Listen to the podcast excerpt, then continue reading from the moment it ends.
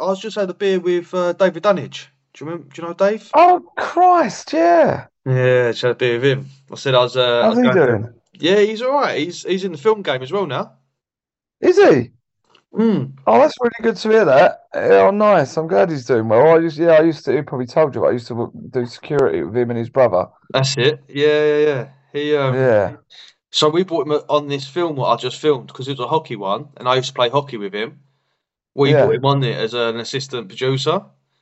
Oh, nice. So we met up because he wants me to write a couple of other bits for him. And so I was doing a podcast with you. He was like, oh, mate, so I said hello. Oh, yeah, nice. Yeah, mate, I've got some stories, I'll tell you. None for public domain. Tell me when we meet up. Yeah, absolutely. Have you listened to any of my podcasts? Yeah, I've skimmed through a couple of them, yeah. So, the general sort of...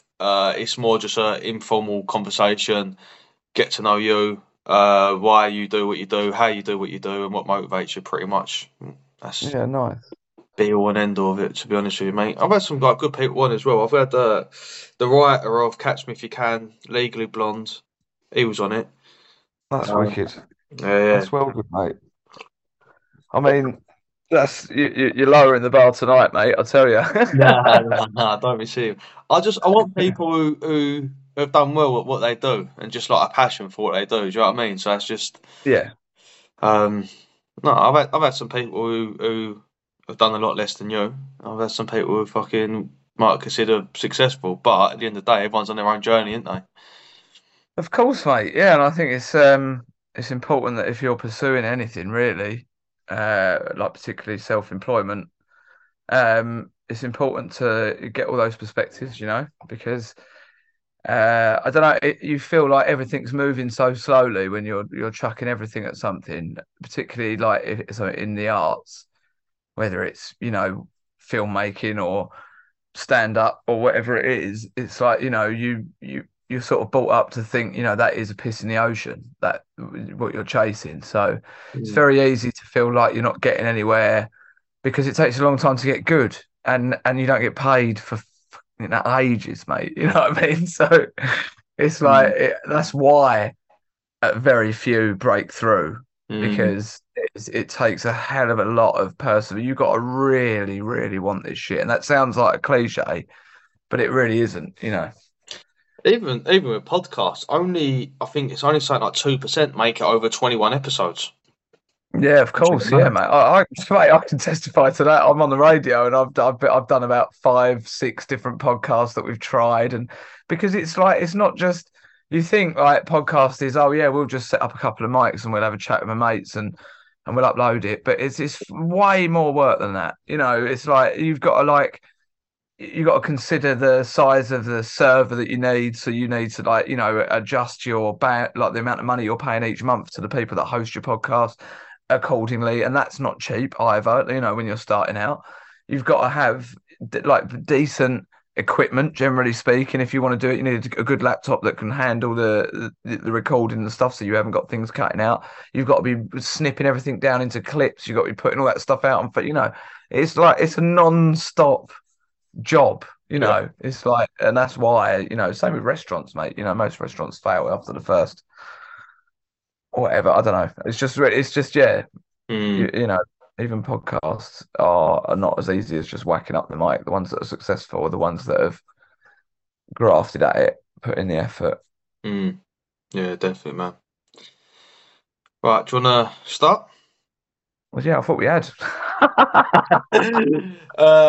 Oh, I'll cut that bit out. Yeah, we've started, mate. Yeah, carry on. Yeah. Sorry, I was on, mate. You know what I mean? The camera goes on, I'm fucking working. Do you know what? I was just thinking, this is fucking gold. I don't want to miss this out. So let's quickly make sure we started. Yeah, mate, leave it in. I'm on, mate. I'm always on. So for everyone listening, then, how and why did you get into stand-up? Because stand-up's not your stereotypical type thing to get into. It's actually probably one of the hardest things to actually want to do confidence-wise. So what made you start and what's kept you going? Well, I think my story's a bit different to most in that my dad, back in like the late 80s, early 90s, he used to run a nightclub in Southend where I live that was like super popular.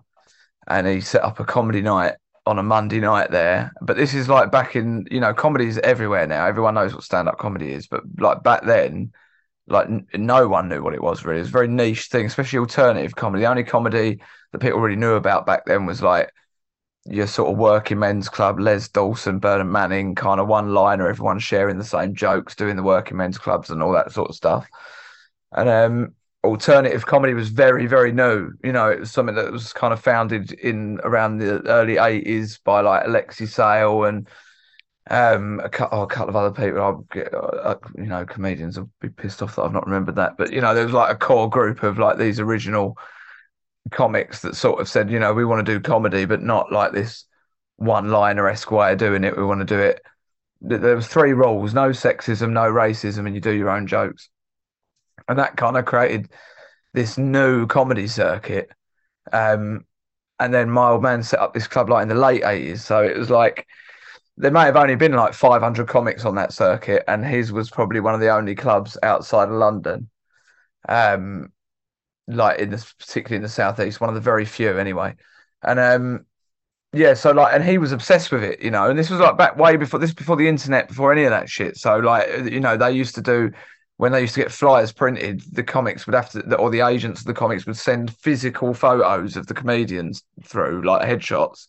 And then the designers would then have to like lift them and physically print them to create a poster. It's mad when you think about it, isn't it? It's like, it's only like fucking 25 years ago or whatever. But like my old man used to keep those pictures and get every comic that come down to sign them, and then got them put up in a frame, and they'd be all over the walls of his office that he eventually bought home.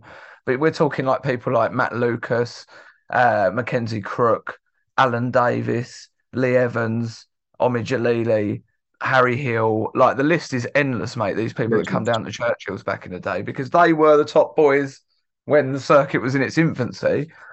So yeah, so I got brought up around that stuff, and the real like light bulb moment for me was I was probably about 7 or 8, and my dad let me watch Lee Evans's first tour video, live at Her Majesty's Theatre, and obviously I was way too young to be watching it. There's so much swearing in it, but I just watched him like cross-legged, 2 feet from the telly, just pissing myself, you know. Obviously I didn't really get all the references, but it was his physicality and the way he was, you know, when he'd like do like impressions of like his wife or whatever, you know, I would just absolutely die. And I remember like even this far on, I remember thinking then, like that is 100% what I want to do out of life, you know, him standing up there, and just that I was just absolutely fascinated by it. So yeah, like, but I'd already watched.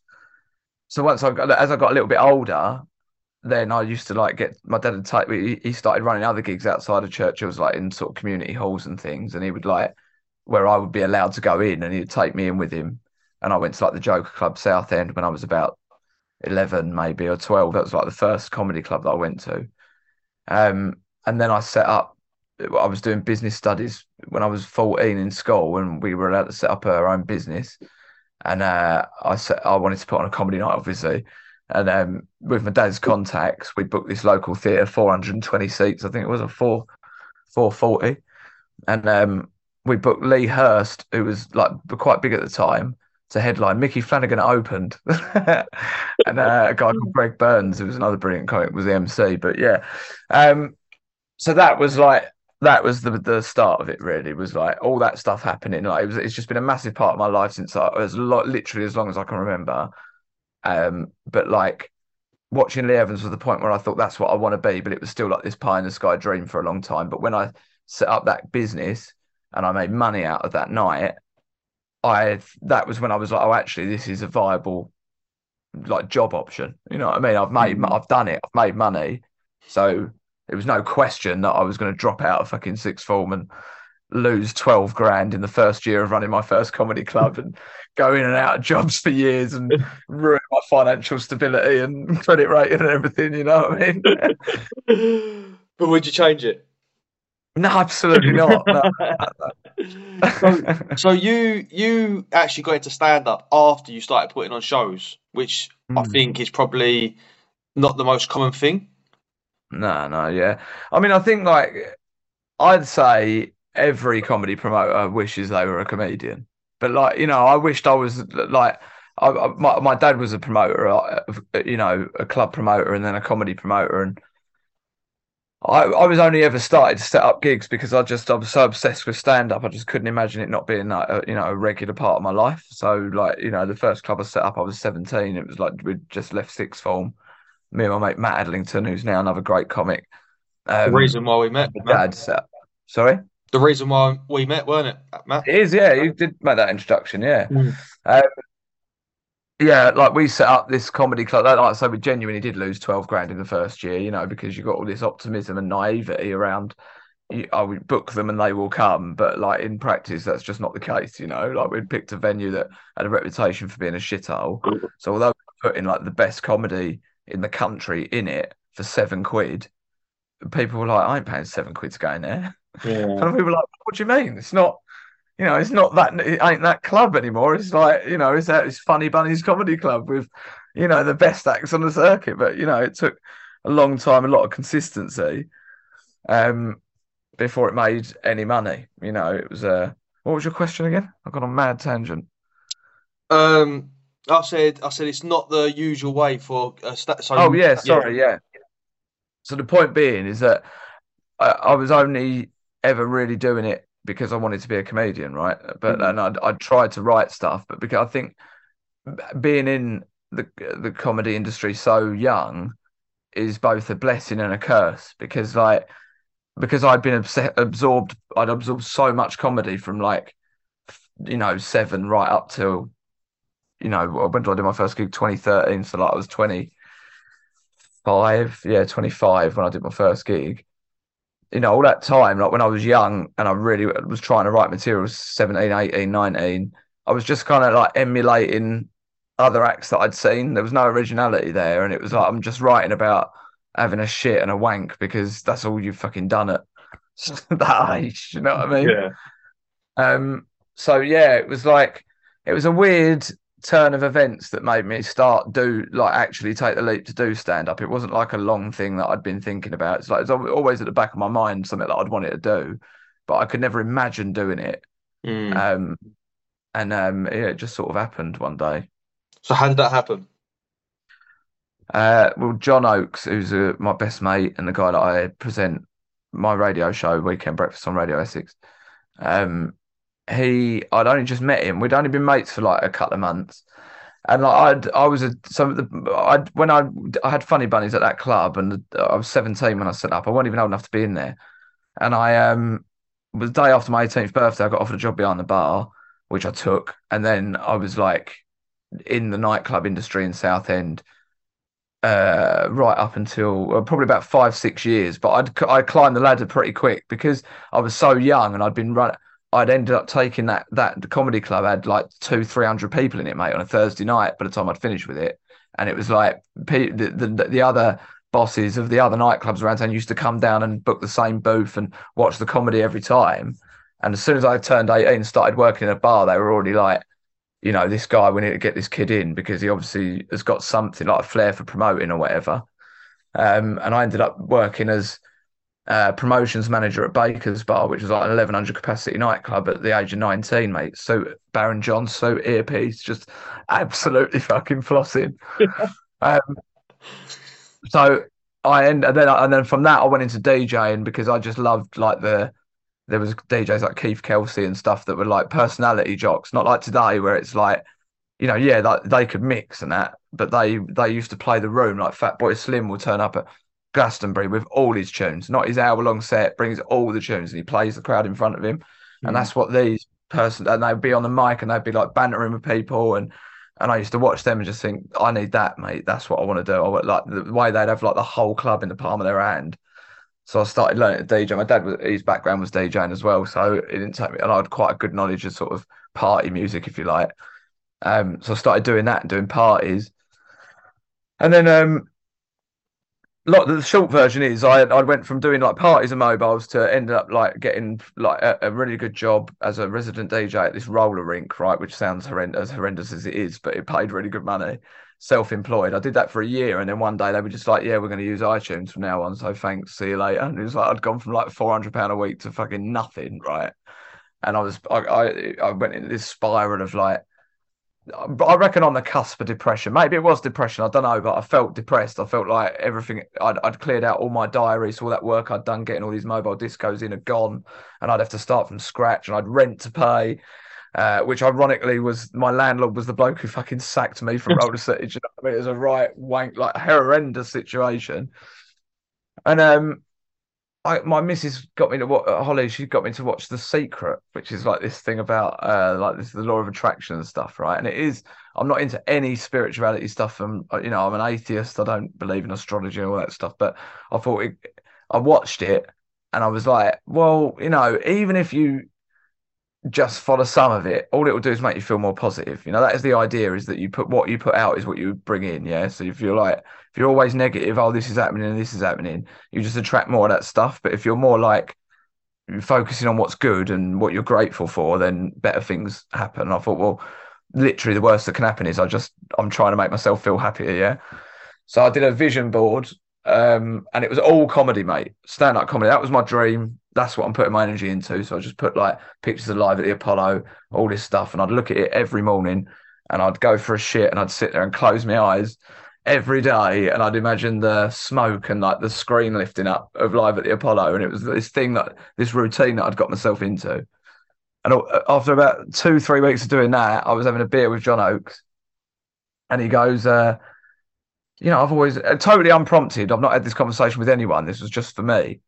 He was like, I've always wanted to give stand-up a go. And I'm obviously half cut. And I'm like, it's a sign. It's the law of attraction.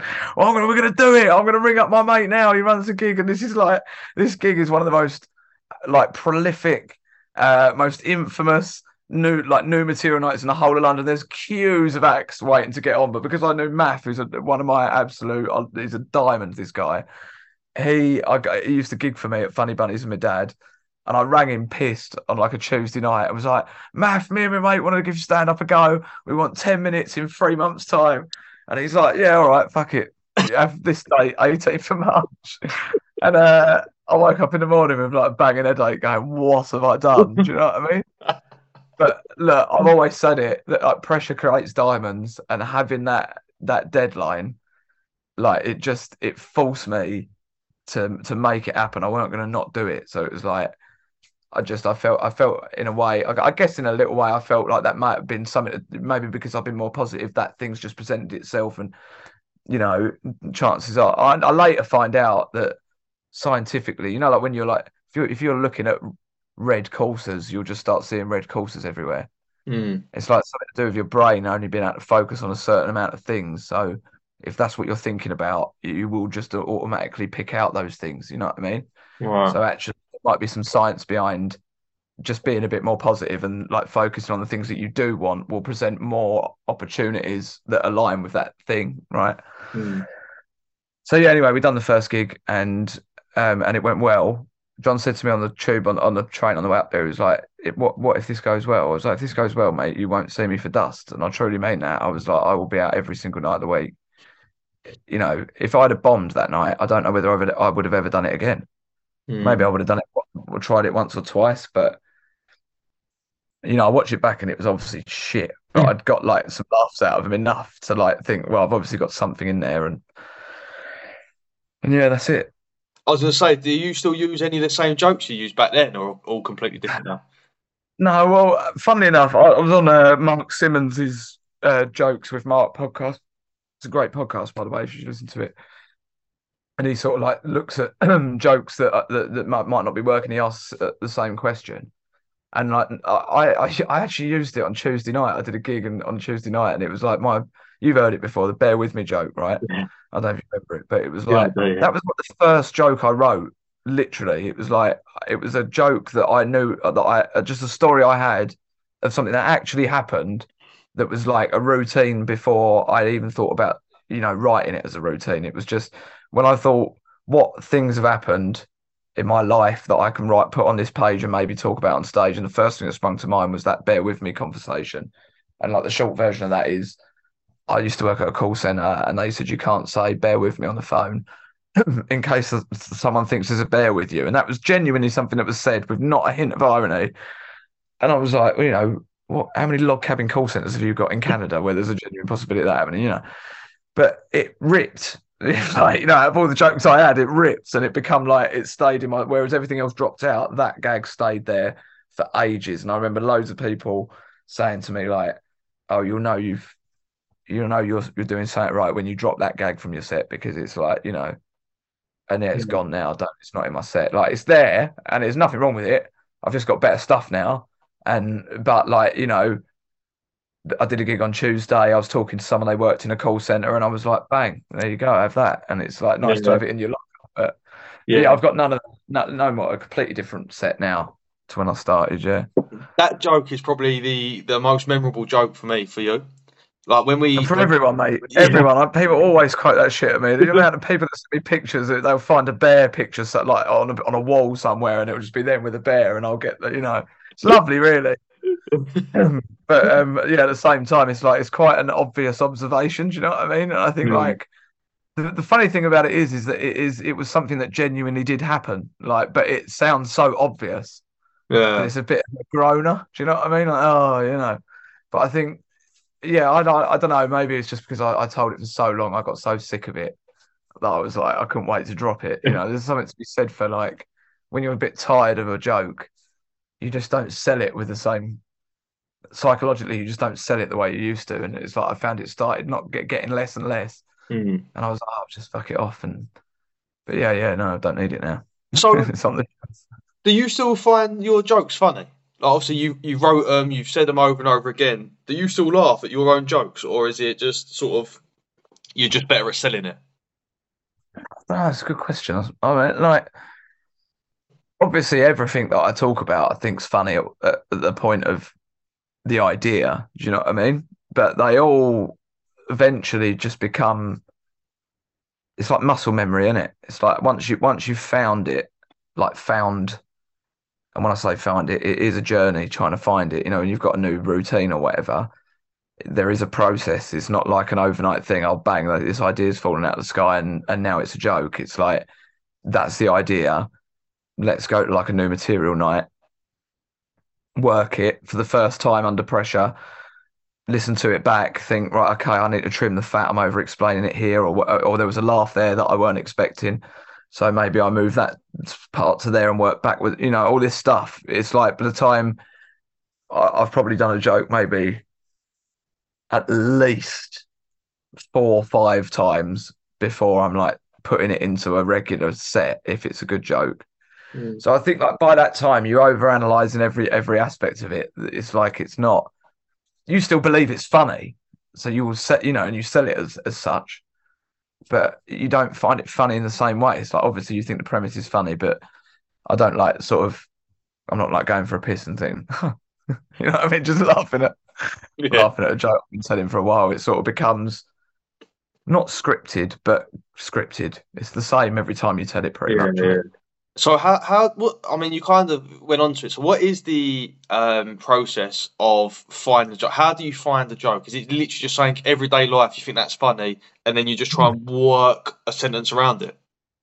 Yeah, I mean, like, the weird thing about comedy is, like, with stand-up is that, I'd say most people get into stand-up because they think they're funny. You know, like, you're funny in your group of mates. Like, we all those class clowns and the jokers among us, the confident ones, or the not confident, yes, but what's the fucking word? I'm completely blank. Extroverts among us, when they recount stories that's happened to them, they'll recount it the same to each person they tell it to, right? So it's like, you wouldn't believe what happened to me today. I was walking down the supermarket and the wind blew this trolley smashed into me and this geezer fell over a banana skin. It's like, you will tell that story once that way. The people that you're telling it to will laugh in the same spots of that story that you're telling. So then you'll tell that story again to the next person you tell. And then you've heard people, they've told you the story, and now you're hearing them tell someone else the same story, same beat, same everything.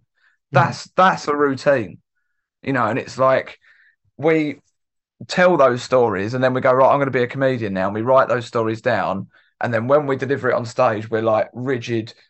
And then this happened and then that happened and we spend years, and I mean years, Frankie, trying to talk, learning to talk in the voice that we talk when we're not on stage. You know, they call it finding your voice. And it's like people that older comics would, when I asked them for advice in the early days, they'd be like, oh, you just got to find your voice, Ross. And I'd be, oh, great, thanks, mate. And then he'd walk away and I'd be like, what the fuck does that mean? But like, I know now, you know, it's like, it's not an overnight thing, but I've got that gig, The Alex, that I run every Sunday, which is a new material night. I've been running it for 10 years and I forced myself to go down there week in, week out, and especially when I didn't want to do it. And, you know, now I got so comfortable there that I could just sit on a stool and just talk about my week, about my day, and they all trust me and I'm relaxed in their company.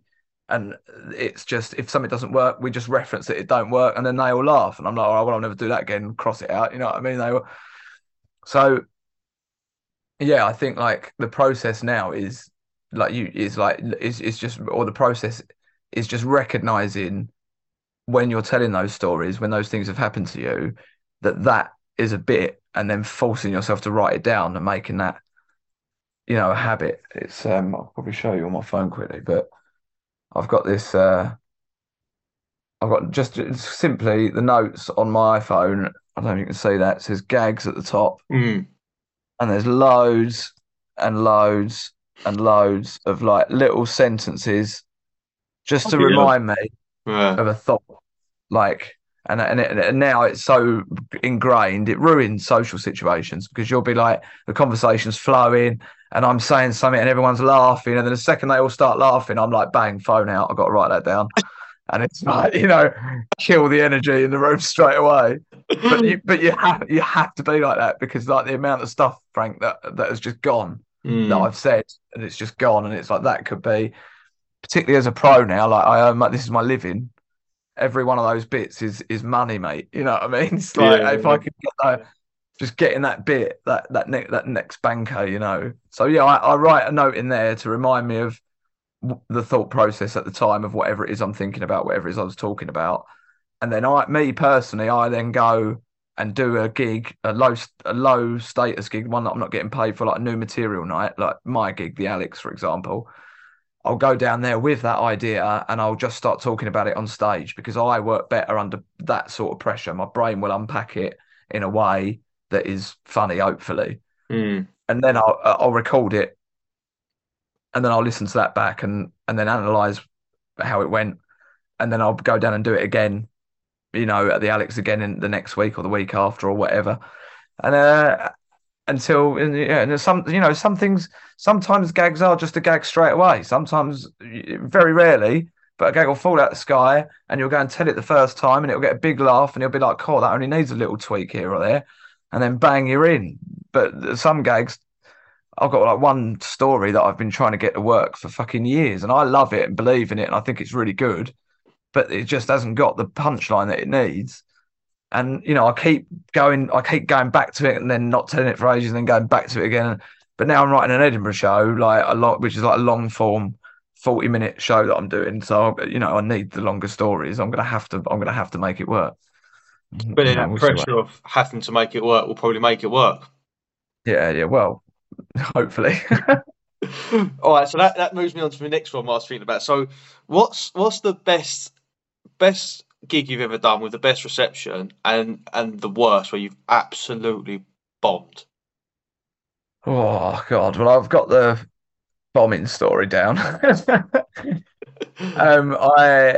Like when you first start out in comedy, you have to go out and do open spots, which you touched on earlier, which is like basically unpaid 5 or 10-minute spots in order to get seen and hopefully get booked again. And there's a club in Manchester called the Frog and Bucket, which is like It's like the Comedy Store. They've got a Comedy Store in Manchester, but I'd say the Frog and Bucket is probably more famous than the Comedy Store in Manchester. You know, it's a very prolific, purpose-built comedy venue. And I did an open spot up there one day on a Thursday night. And I'd got the mega bus up there because it was like £7 return or something stupid. But I'd like, it was such a long journey. I like left my house at like 7 in the morning and I got there at like 8:30 at night or like 8 o'clock at night. And I was on at 8:30. I did the 10-minute and it was like a semi-empty room, to be honest. Like maybe it holds 400. There might have been 100 people in there and they were very nice. And I'd done well for the 10 minutes. Got back on the megabus, went home, got booked for the full weekend, which is what you want. You know, it's paid full every Friday and a Saturday, and you book like a little Ibis hotel or whatever, and you do the full weekend. But I was definitely not ready for that. Like my problem was in the early days was that I had a really solid 10-minute, but I didn't have a 20. So it's like if you do well as a 10 and you want to get booked for paid work, the paid slots are 20 minutes, and you know. All of my material is 20 minutes and most of it's shit. So it's like really to have a strong 20-minute set, you need like 40 minutes to an hour's worth of material in the can, you know what I mean? But anyway, you know, you say yes and you work it out later. So I was like, yeah, great, thanks. And then like I had that gig in a couple of months' time and I thought, yeah, it'd be fine.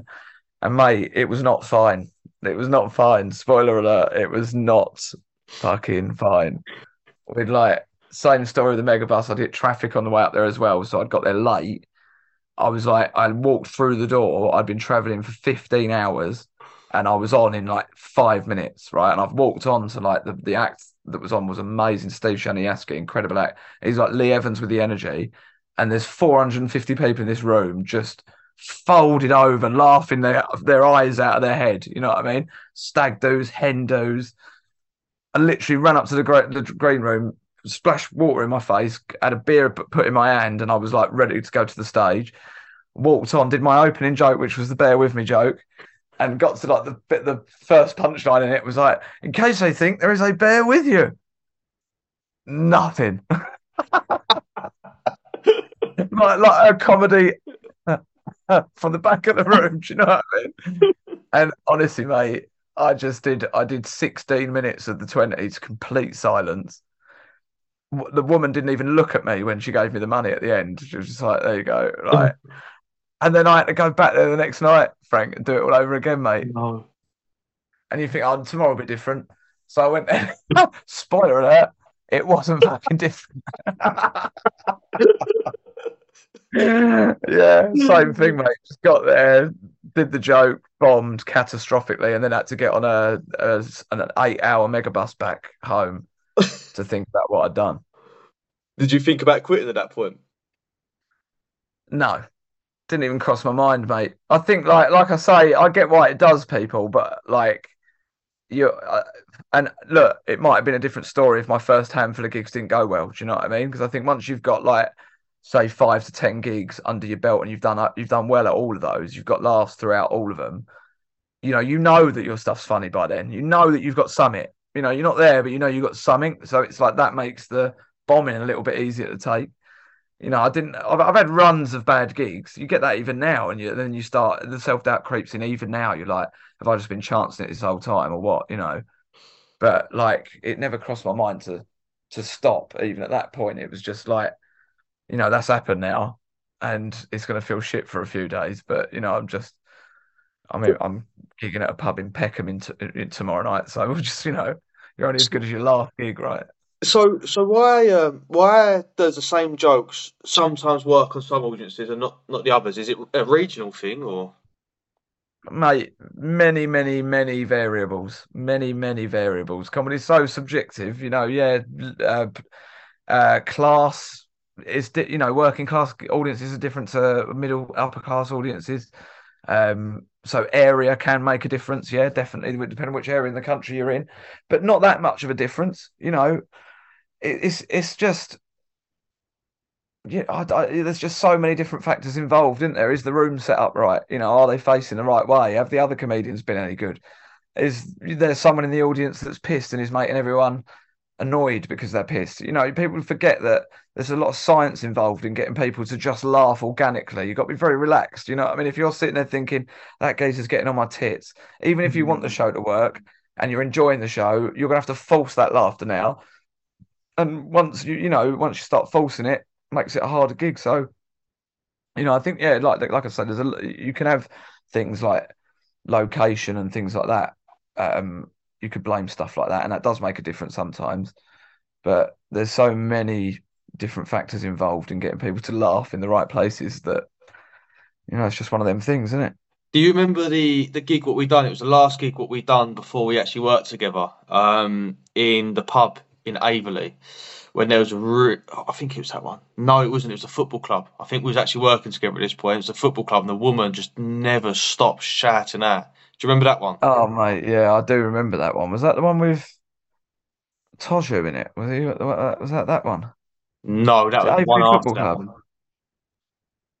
I do remember it. Yeah, I remember it being raucous. I remember there being a table of like the football team were down there, weren't they? Or, like the under 18s or whatever. That's it. Yeah, they did. The venue didn't. It was Averley Football Club. They just moved into a new venue. We done one with Tojo, and that went really well. To be honest, I don't know how Tojo didn't get chin that night. The way he ran off. Yeah, the geezer is wild, isn't he? He's a very funny guy, Tojo. Yeah, just an absolute. Yeah, he's a wild card, mate. And it was my mate as well. Like, obviously, he was going for my mate's girl. My mate, I was sitting there thinking, "Oh my god, don't do anything." But that one went well. Then we booked a second one there, and we had a table of just women, middle-aged women, who were absolutely pissed. And one of them, everything what was said, she just shouted out. And I can't remember. I think it was. It was either you or we had a Canadian woman who was hosting. I feel you might have been the main act. And then someone just went mental at her, just tried to tell her to shut up. She just wouldn't listen. But like that, again, it was a good night. But then you had the under 18 football team sitting there as well, because the venue didn't sell any tickets, so they just tried to fill it up with like the football team. They didn't want to be there. One of them was a brother of a Premiership footballer, and you started proper digging him out. Oh God, yeah, I remember that. Jesus Christ. Yeah, that was an odd gig. Mate. Yeah, I mean, look, we still have gigs like that now. They are literally a regular occurrence, mate. It's just people. The thing is, on paper, comedy seems like a good idea to a lot of places, but like it, it's not a case of just whack a mic in the corner and sit everyone down. It's like there's more to it than that. And that. So, what in your opinion makes a good comedy like venue? You've got to have the lighting, and the sound is so important. Like, it's not something that you can cut corners with. If you want to put on a good comedy night and you want the comedians to have a good time and you want your audience to come back, and you haven't got speakers, like a decent sound system and lights, then you can't put on a comedy night. And I'm like, it's the same as a DJ having no decks. Right, it's like that is just as important to a comedy night as having a set of decks for a wedding DJ. At the end of the day, you want to give your night the very best chance of success. So you need to make that venue, whatever it is, as close to a theatre scenario as you can get it. The best shows in the world are in theatres, and theatres have got proper lights and proper sound, and you're never going to get.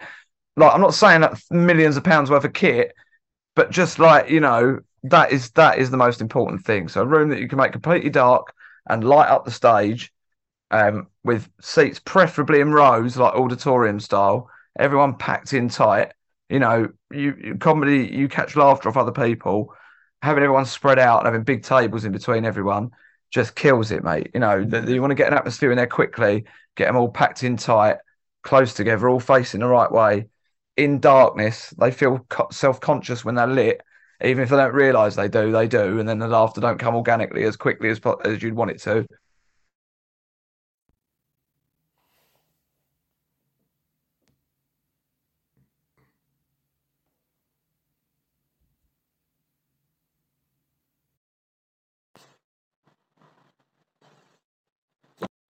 Recording in progress. Hello, can you hear me? Yeah, mate, you're right. That's Zoom's way of telling me I've been talking too much. That's right, mate. No worries. So room, complete darkness. Yeah, like candles on the tables are fine. Do you know what I mean? But like, there's, like I say, you want to give it the best chance. But you go to any of the best comedy clubs in the world, and you know the audience is dark, the stage is light, the sound is good, the people are sat like packed in either in rows like the Comedy Store, or at the very least small tables to put drinks on. Do you know what I mean? Like the American style way of doing it. You know, it's like all those things. If you get all those things right, mate, and then you book a decent lineup, you know, the audience are going to have a good time. If you have one of those things not right, like if you haven't got a spotlight, which is the most common thing, not a spotlight, but like par cans or whatever, if you haven't got lights on stage, then you're going to have to light the whole room to light them. And I'm telling you, it will be a harder gig for the comedians. There's no two ways about it. If they are lit like that and you're all in the same light, it's just, you know, they're going to have to work harder. And that means you're going to need better comedians, and they cost more money, and so on and so forth, you know. So I think, like, you just follow those things, get a good, you know, make sure you've got a good PA, make sure you invest like £100 in some lights and a stand to put them on. And then, you know, have everyone as tightly together as you can get them so that everyone's still comfortable, as close to the stage as you can get them. And one of the biggest things people do when they set up rooms is put a massive gap between the stage and the front row. And it's like, maybe in a band, yeah, and you've got a bit of dance floor area or whatever, but like for comedy, mate, no. Like as close to me as you could possibly get so that their feet aren't on the stage. That's how it should be, in my opinion. So obviously when I was setting up rooms, I was very, very novice at it. I mean, how old was I? I must have been 19, 20, never done comedy before. Mate. Just done it because I thought I can make a few quid out of it, pretty much. Yeah, yeah. And I think my thinking was, because I remember we done one gig and there weren't no mic. Someone was supposed to bring a mic, they didn't bring the mic. And obviously, you said to me about that's even if it's not on, just having something to hold is a psychological thing. But I think when I was setting up the gigs, I wasn't as close with the stage because I think I was worried about more hecklers. You've been able to hear hecklers and putting you off. But yeah, but you need to hear that. You know, hecklers will fuck a gig, mate. And it's like, you know, if you've got comedians worth their salt, they'll be able to handle it anyway. And actually having them close to the stage makes them less likely to shout things out, you know, because they feel like when you start putting people way back in the darkness, you know, they feel a little bit too comfortable. You know, as a compere now, like you learn this through, you know, just years of doing it and putting in the legwork. I'm always like looking for where the problems might be at the start of the gig. You know, any compere worth the salt will have a little scan of that room and, you know, think about people who they might talk to, people who might be a little bit pissed already. You know, and like in most alpha males, and it's because I say alpha males because it's generally alpha males who initiate heckling. Well, actually, saying that, I get a lot of pissed women that shout things out, mate, at gigs. You know what I mean? But I think, like, for me, I'll look for like the table of geezers. You know, like the group of lads who are like doing sambucas at the bar, and like they're in the toilet going, "Oh, you're gonna fucking shout anything out?" You know, if I'm emceeing a gig, I'm going for that table first, mate. Like before they're too pissed, because the last thing like alpha males want is to have their pants taken down in front of their mates when they're still sober enough to have some sort of self-awareness, you know? If you just think, right, I'm going to ignore that table, and in the opening 10 minutes, you might hear like a little bit of murmuring coming from that table or whatever, but you just let it go because you're like, oh, yeah, I don't want any problems. Like, you can guarantee in that break they're going to sink another couple of shots and another couple of beers, and then that problem is going to be a bigger problem, but they're going to be too pissed for you to be able to properly deal with it, you know, without making the whole room stink. And so yeah, I think like having everyone close to you is like, you know, you get it. I've had like a gig many a times, even in that situation where, but someone will shout something out, but I'll come back and be like bang, and then it's like, you know, they don't want that smoke, mate. But when they're like way over in the on a table right in the corner of the room with their mates, now it's like us and them. But when they're sat right here on top of me, it's like, you know, you're in my office and like, I'm not having that. Do you know what I mean? There is an element of that.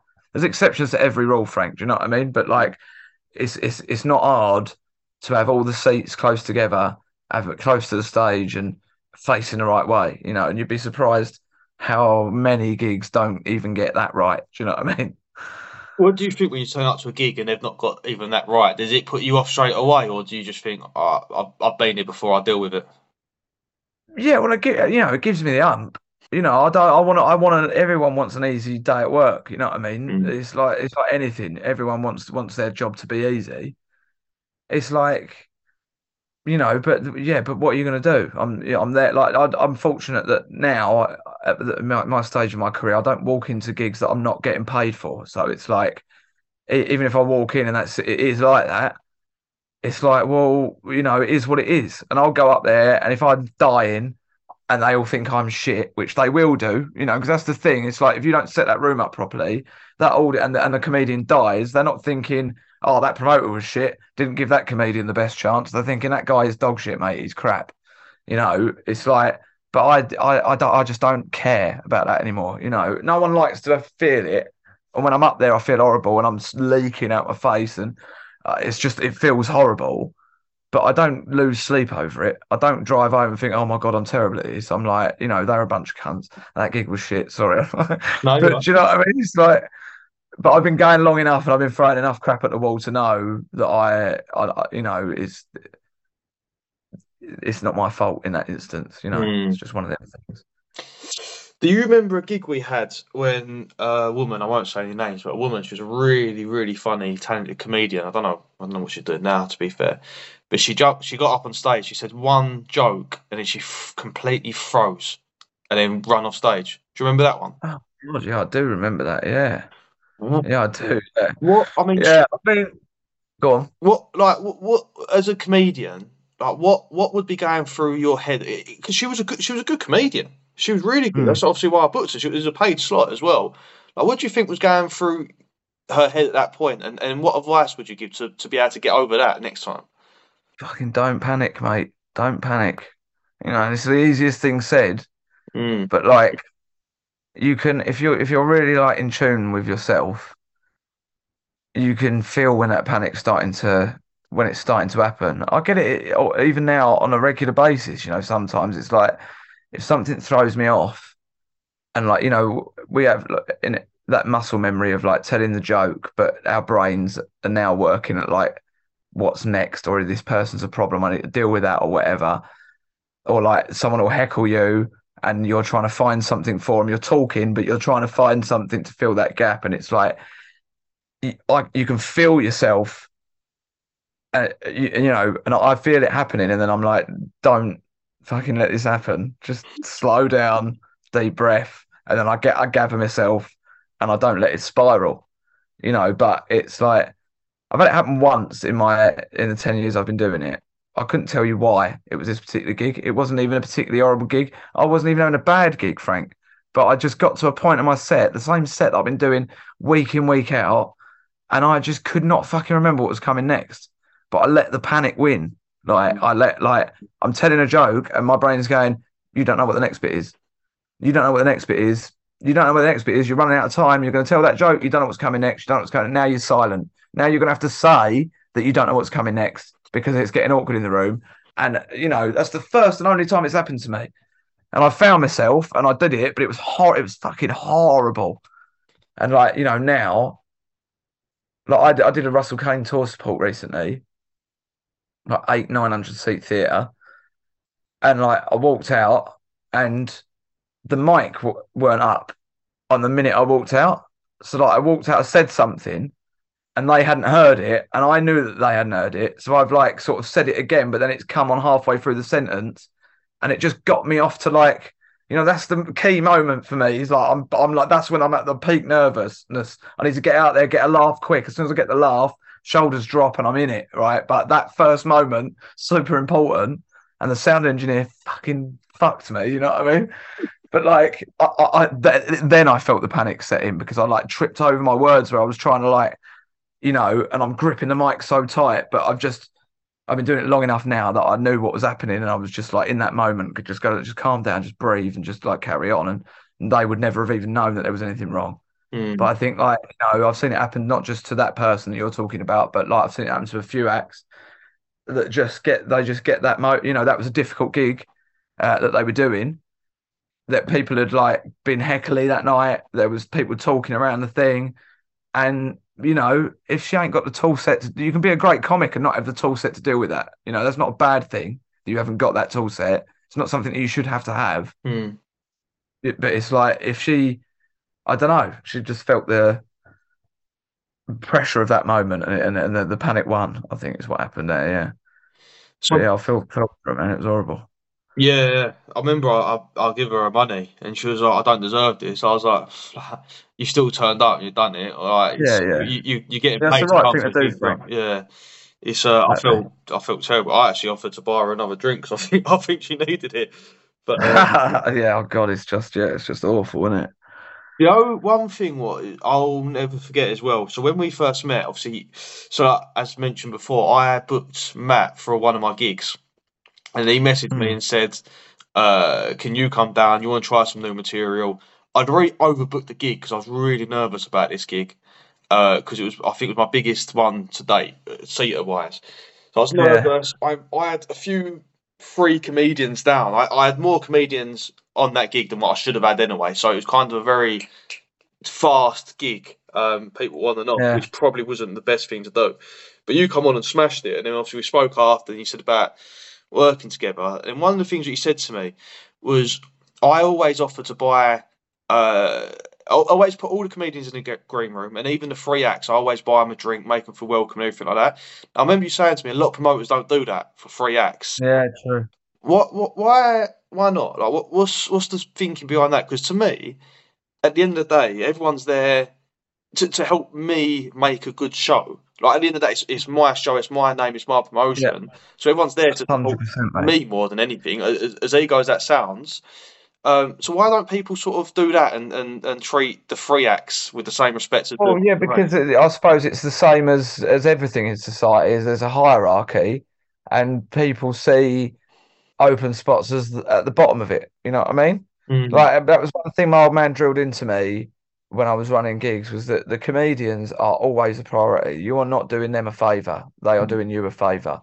Treat all of them, even the shit ones, like they are the best thing since sliced bread. Give them a drink. If you can give them food, Like, whatever they want, you give it to them, and you thank them, and you're grateful always, because you never know who they'll end up being, ever. You know, and it's like, you know, there's acts, some of the best acts in the country come and do gigs for me for next to fuck all, because they know I put on a good gig, and I always looked after them, always, you know. And I think like that, that's why, you know, I would always come and gig for you, and I would always do your podcasts and do your stuff, Frank, because you looked after me, mate. Do you know what I mean? When I was on my way up, I did your gig, and it's like, you were just finding your feet, but you were honest about that. You weren't trying to be anything you weren't, you know what I mean? You're like, open with it. This is a new thing I'm doing. I'm trying to make this work. You wanted advice. You went out and sought it out.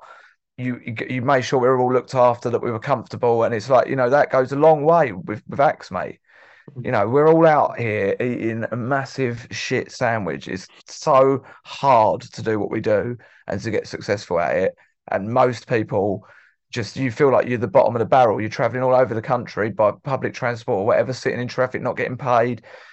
You know, you get to a gig. The amount of times, mate, I do like a 4-hour fucking journey to do a 10-minute open spot for no money. I'd get in, and the promoter would barely even look at me in the eyes. He'd be like, "Yeah, all right, go and sit down over there." You know, I'd have to buy it. He wouldn't. There'd no offer of a drink. You'd have to go and get ask for your own water, and you know, it's like, "Oh yeah, I'll bump you down the bill because you're, you know, so and so's turned up, so you're going to be on after this person now." And it's like, "Oh yeah, thanks, mate." You know what I mean? You do the gig. At the end of the gig, they're like, "Yeah, nice one, sweet," and off you go. And it's like, yeah, these people don't give a shit. But like, you know, I'd leave those gigs, and I'd be like, I cannot fucking wait till I am at a point where you want to book me, and I can tell you to stick it up your arsehole. And it's like, is that what you want people to think about you as a promoter? I just think as a promoter, like, it's your name and your brand, and you never know who you're going to meet. Like, as I said, I didn't know who you was at the time. Matt said, "Can I bring my mate along?" I actually thought, he's probably going to be terrible. He's trying some new material. And you come in and absolutely smashed it. But before you even got on stage, to me, I was grateful the fact that you even turned up and wanted to come along with Matt. Do you know what I mean?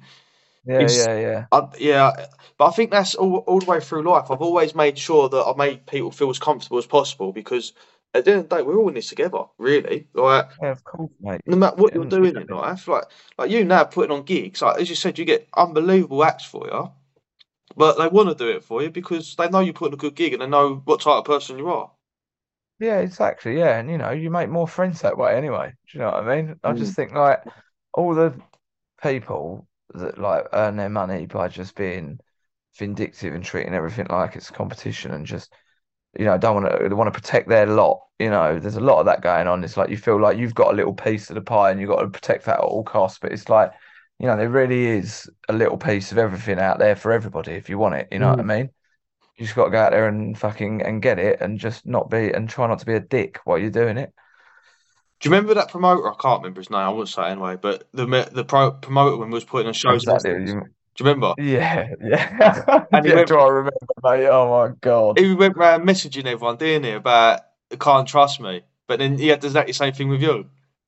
Oh. Mate, the problem is that, yeah, we've both got, like, horrendous stories about this guy, and, like, he did the most, like, unbelievably underhanded stuff that was, like, so wild that you still can't believe that he would do a thing like that. But the geezer ended up getting sectioned. So it's like... So I think, like, you know, he was genuinely mental. So it's like one of them ones, isn't it? Yeah, I didn't realise that. He was such a dickhead to me, and I'd love to sit here and slag the geezer off. But, like, you know, in this day and age, I can't afford to get cancelled, mate. I remember he was a bit nutty. All right, who is the best comedian you've ever worked with? Ever worked with? Russell Kane, hands down. Yeah, I mean, look, there's brilliant comedians out there. They're all different flavours. They're all different types, and it's like asking who your favourite musician is. But I can only speak for what I know and what I've witnessed. And you know, I've watched him go from 7-minute open spot to who he is now. I've seen every tour go from back of a fag packet to the final product. And there are not many people out there, mate, that can churn out gold the way he does it. The way he breaks down a room when he's been on stage, he's like, it's just honestly incredible to watch him work, mate. It really is. And I've drawn a hell of a lot of inspiration from him. He works so hard, mate. He works so hard, and he's true to himself and what he wants to do. And he's found his audience. He's brilliant on social media, and you know, he's an absolute machine, mate. And you know, although he is incredibly successful, Russell, he's like, I still would say he's one of the most underrated comedians of our generation. I don't think people realise just how good he is, you know. Yeah, I can agree with that completely. Do you remember the gig what you put on in the Alex when me and my mate come down? And he got in there late, he walked in, he had no material, he literally went backstage, wrote 8 or 9 bullet points of what he was going to say, come out on stage with a bit of pen and paper and said, right, sorry, I've just wrote these. I'm going to see if they work. Every single one had the audience in stitches. I was just sitting there, and also I was backstage. I was seeing him writing these bullet points down just on the top of his head. I think, how have you just come up that night, mate? That what you witnessed there was the birth of his next tour. Like that, the basis. Those jokes were like the first ideas of that tour, and that was his first gig to kind of rip the plaster off and like go, right, put that other tour to bed. This is the new one. And you know, I ended up supporting him on that tour, so I see that go from that night to what it is. And it's like, you know, a lot of comedians, and I'm not speaking for all of them. There's a lot of brilliant comedians out there at the top of their game, but they're like, once you get to like your third and fourth tour, like you're creatively spent, generally speaking, right? If you think about it, like your first tour, you make it. Your first tour is all of your gold that you've been telling for 15 years or however long it's been that you've been going for. Your second tour is all the rest of it. Yeah, like the third tour, you got to write from scratch, and you got a year to write it. Fourth tour the same, fifth tour the same. You know, and it's like you're that now you've got people that. You are money to all these people, so they're all like, come on, we need to get our next tour out. Got the Fringe to think about, So you end up like getting writers in and stuff, and then it's like it's not. But like Russell, it's like it's fucking gold, mate. You know, he was midway through his Fast and Curious tour when COVID hit, right? So I think I had about 4 or 5 dates with him, but I think in total we had about 15 to 18 dates left to do of the tour. COVID happened.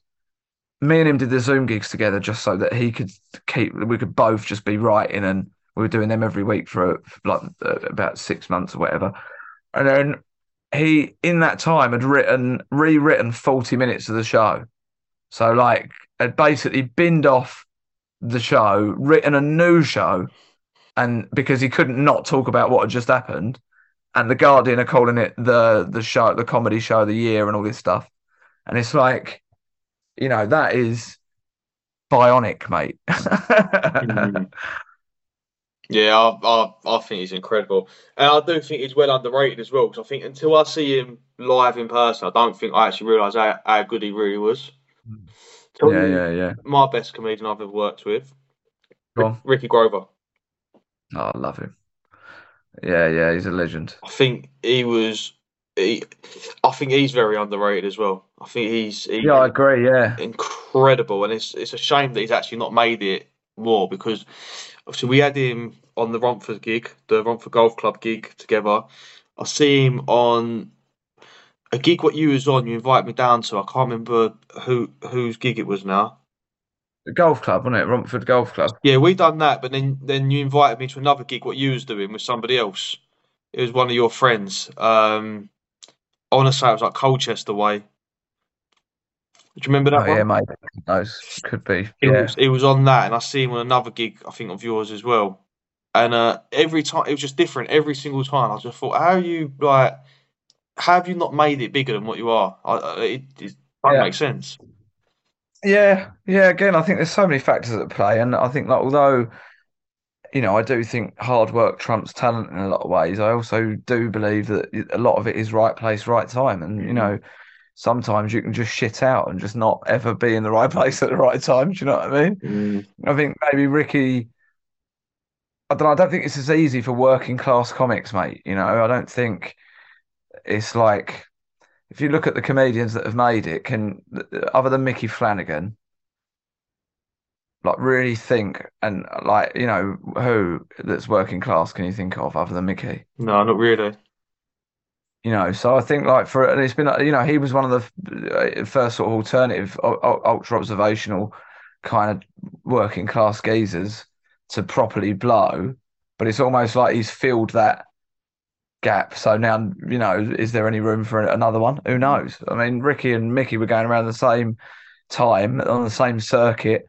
I'd even go as far as to say, definitely, I'd say Ricky was bigger than he was, both in stature and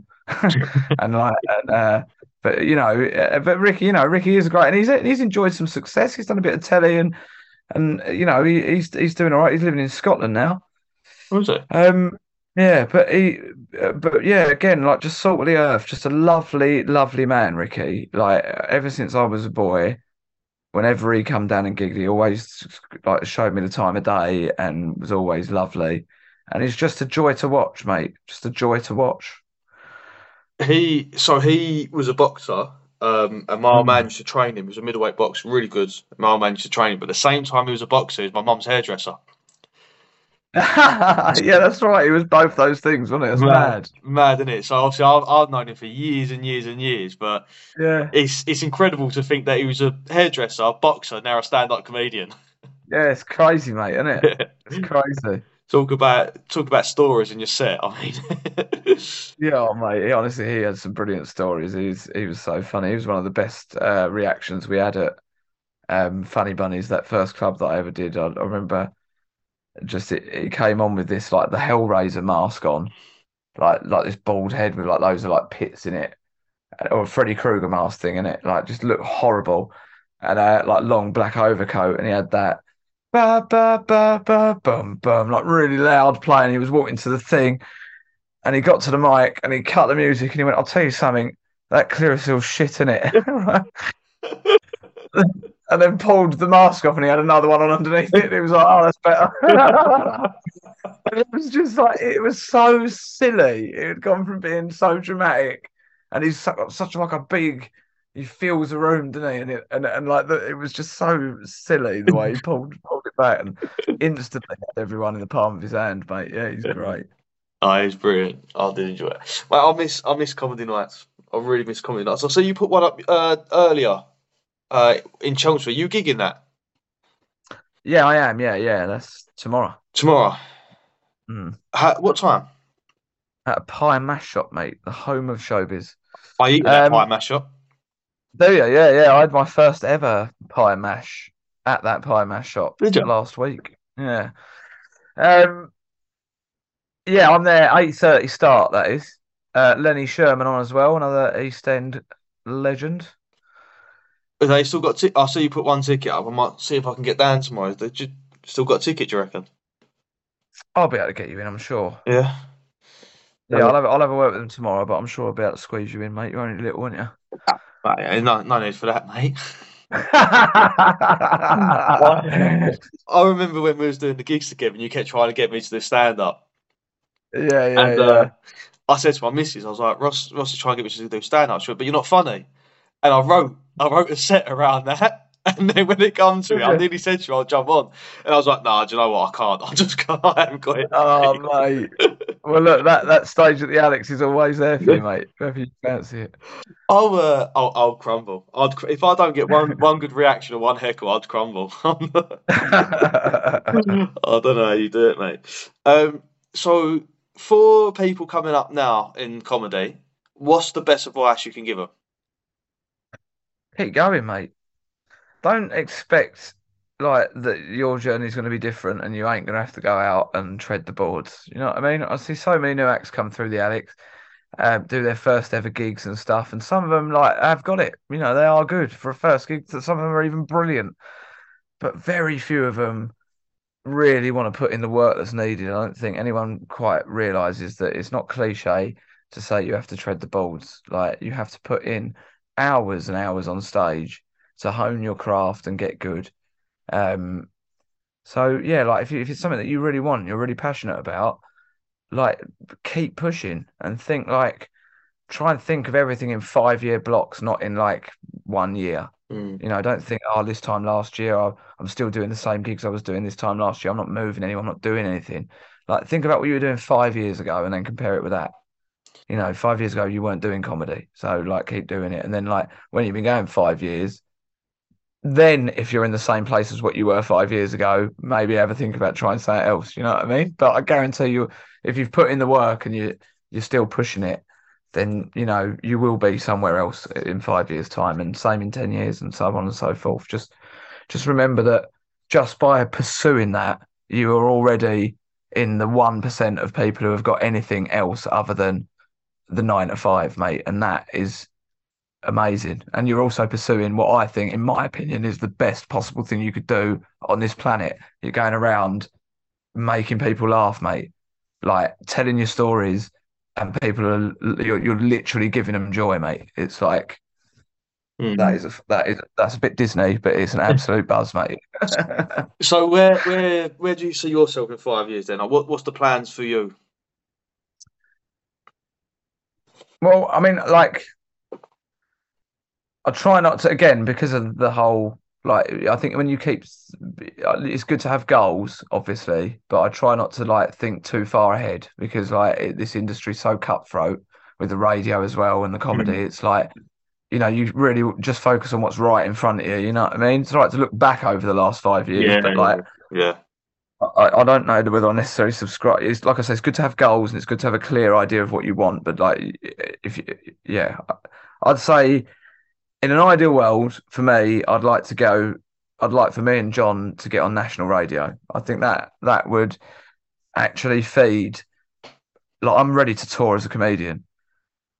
Me and John, we're on Radio Essex at the moment, and we are selling out theatres in Essex, small theatres in Essex, with our own show, you know what I mean? So you get us on a national transmitter like XFM or something like that, I think we'd really excel, and we're ready to tour straight away. So I think that then would be the springboard that I'd need to get start achieving my goals in comedy, like, you know, Live at the Apollo, being a touring comedian, doing Never Mind the Buzzcocks, you know, all these like material things that are just like huge dreams of mine that I'd love to tick off. But, you know, who knows, mate? Like, on it genuinely, and I truly mean this, if this is what it is for me for the rest of my working life, I'm fucking happy. I'm okay with that, mate. You know, I earn a living doing what I love. And there's never a dull moment, let me tell you. No. I'm so pleased to see it. As I say, it was probably like 10 years ago we actually met each other. And to see sort of like, you've always been, to me, you've always been smashing. I've always thought you was unbelievable. But I feel like the last 2-3 years, I think, or I think especially since COVID, you're just getting the recognition now what I think you deserve. And it's, for me, it's such a brilliant thing to see. I just enjoy watching your content. I enjoy seeing what you're doing on Instagram. And every time you're local to me, I always try and come down. If you let me know as a gig, mate, I always try and come down. I love watching. I love seeing you do well, mate. I really do. I really appreciate it, mate. The feeling is mutual. I know, mate. I know. Just on the last one before we go, what have you got on now? So what clubs do you run yourself? What gigs have you got coming up?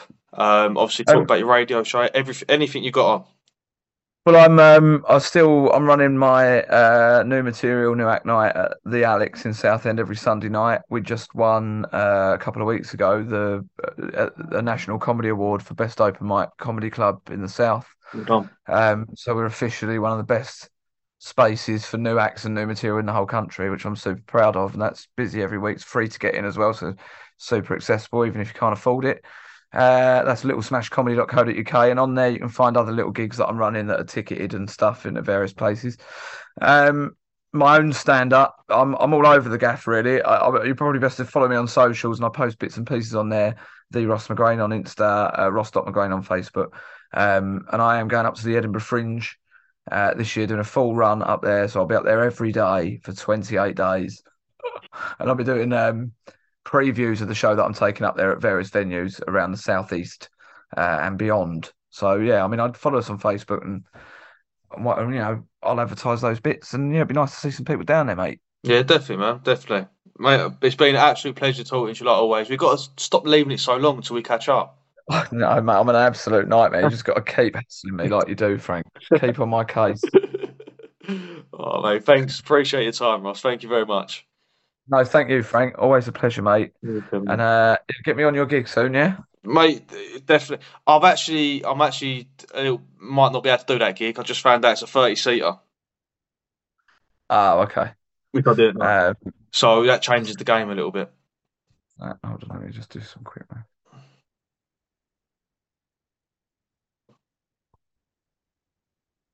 Yeah, I mean, there's not much scope to make money there, is there? No, that's what I mean. So I've got to try and work out if it's maximum 30-seater, or they just said it's 30-seater because they've not actually tried it yet. Obviously, it's a new bar in it, so I'll... Yeah, you could. I mean, you could... Obviously, don't put this on the podcast, but you could go down the route of, like, having, like, a paid headliner and a paid MC and then new acts and sort of billing it as, like, a new material, new act night.